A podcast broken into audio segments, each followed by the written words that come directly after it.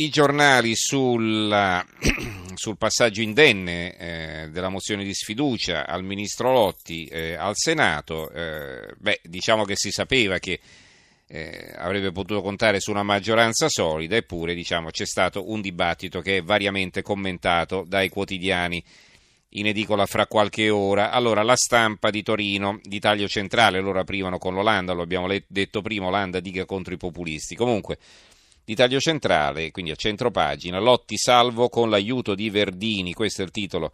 Al Senato il ministro evita la sfiducia, eh, una vittoria che costa molto cara, è il titolo del commento di Marcello Sorgi, ma abbiamo solo il titolo in prima pagina. Il giornale, sfiducia al Senato, Lotti si salva e la Boschi scappa, nel senso che eh, c'erano tutti quanti i ministri, ma mancava il sottosegretario Maria Elena Boschi, ma avrà avuto i suoi motivi.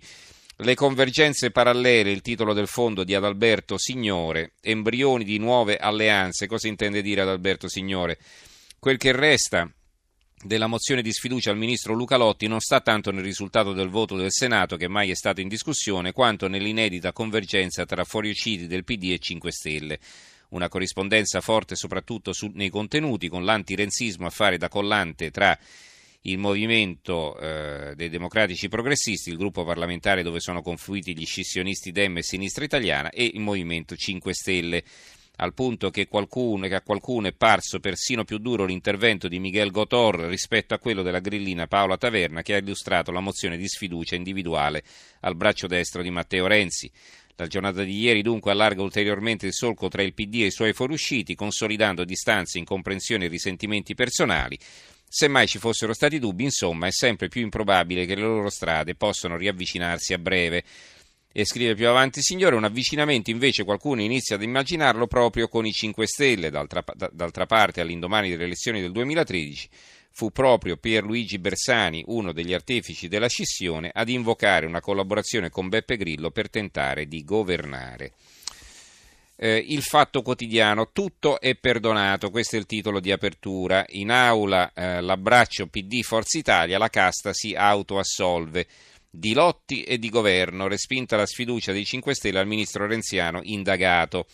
Il fondo di Marco Travaglio, le, le idi di lotti, è intitolato. Forse era meglio un Parlamento deserto come quello che lunedì doveva discutere del testamento biologico. Così almeno ieri non avremmo assistito allo spettacolo in verecondo del caso Lotti. In verecondo non perché il Senato ha respinto, come era scontato, la mozione di sfiducia al ministro renziano dello sport, ma per quello che è toccato ascoltare ai cittadini che hanno avuto la disgrazia di assistere al dibattito, inclusa una sventurata scolaresca di giovani leccesi. L'ennesima autosoluzione di una classe politica marcia dalle fondamenta all'insegna del Lotti sei tutti noi e noi siamo tutti Lotti.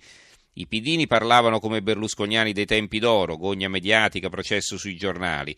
I berlusconiani davano loro il benvenuto in Italia e ne approfittavano per riabilitare il loro leader pregiudicato e la loro delegazione distaccata presso le patrie galere, compreso Cosentino che ieri ha collezionato altri sette anni di carcere.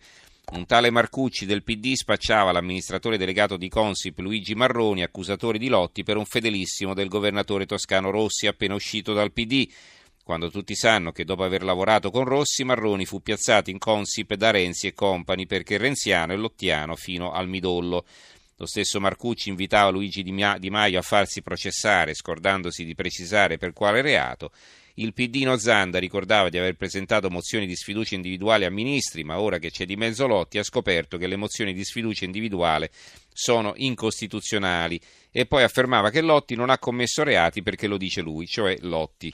E così prosegue poi eh, Marco Travaglio.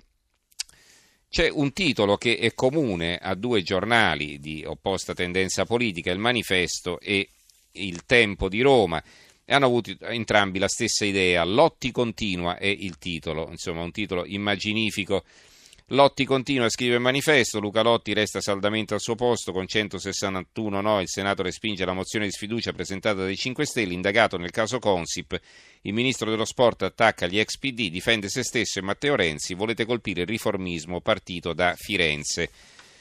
Eh, ehm, il tempo invece, Lotti continua, niente sfiducia, 161 a 52, il ministro salva il posto, i fatti e le bugie e l'articolo l'editoriale, ma in realtà è riportato il discorso di autodifesa dello stesso Lotti, che dice appunto la mozione di sfiducia presentata dai rappresentanti del Movimento 5 Stelle mette in discussione quanto di più prezioso io possegga, la mia moralità prima ancora che il mio ruolo politico. Con molta umiltà, ma anche con la piena consapevolezza di chi crede nella politica come forma più alta di servizio civile, mi rivolgo a voi, signori del Senato, per respingere con determinazione questo tentativo. Questo è l'attacco del discorso del ministro Luca Lotti. Abbiamo poi eh, l'unità, eh, la notizia è relegata qui di taglio basso. Lo... Chiedo scusa, Lotti non passa la sfiducia, testa alta e senza segreti, bocciata la mozione, Renzi attacca il Movimento 5 Stelle, querele a chi insulta e denigra e Taverna si complimenta con Gotor, più cattivo di me. Ancora la verità. La difesa di Lotti, sei minuti di, di così è se vi pare. Eh, il dubbio, Lotti si difende, attacca, volete la gogna mediatica. E scrive Piero Sansonetti, il direttore, perché Renzi non dice con Cancellieri ho sbagliato? Non c'era nessun argomento consistente per dare la sfiducia al ministro Lotti, scrive Sansonetti. Il ministro ha ricevuto solo un avviso di garanzia, si è con vigore dichiarato innocente, le indagini sono alle prime battute, i dubbi sull'inchiesta Consip e sulla sua robustezza sono abbastanza diffusi e legittimi.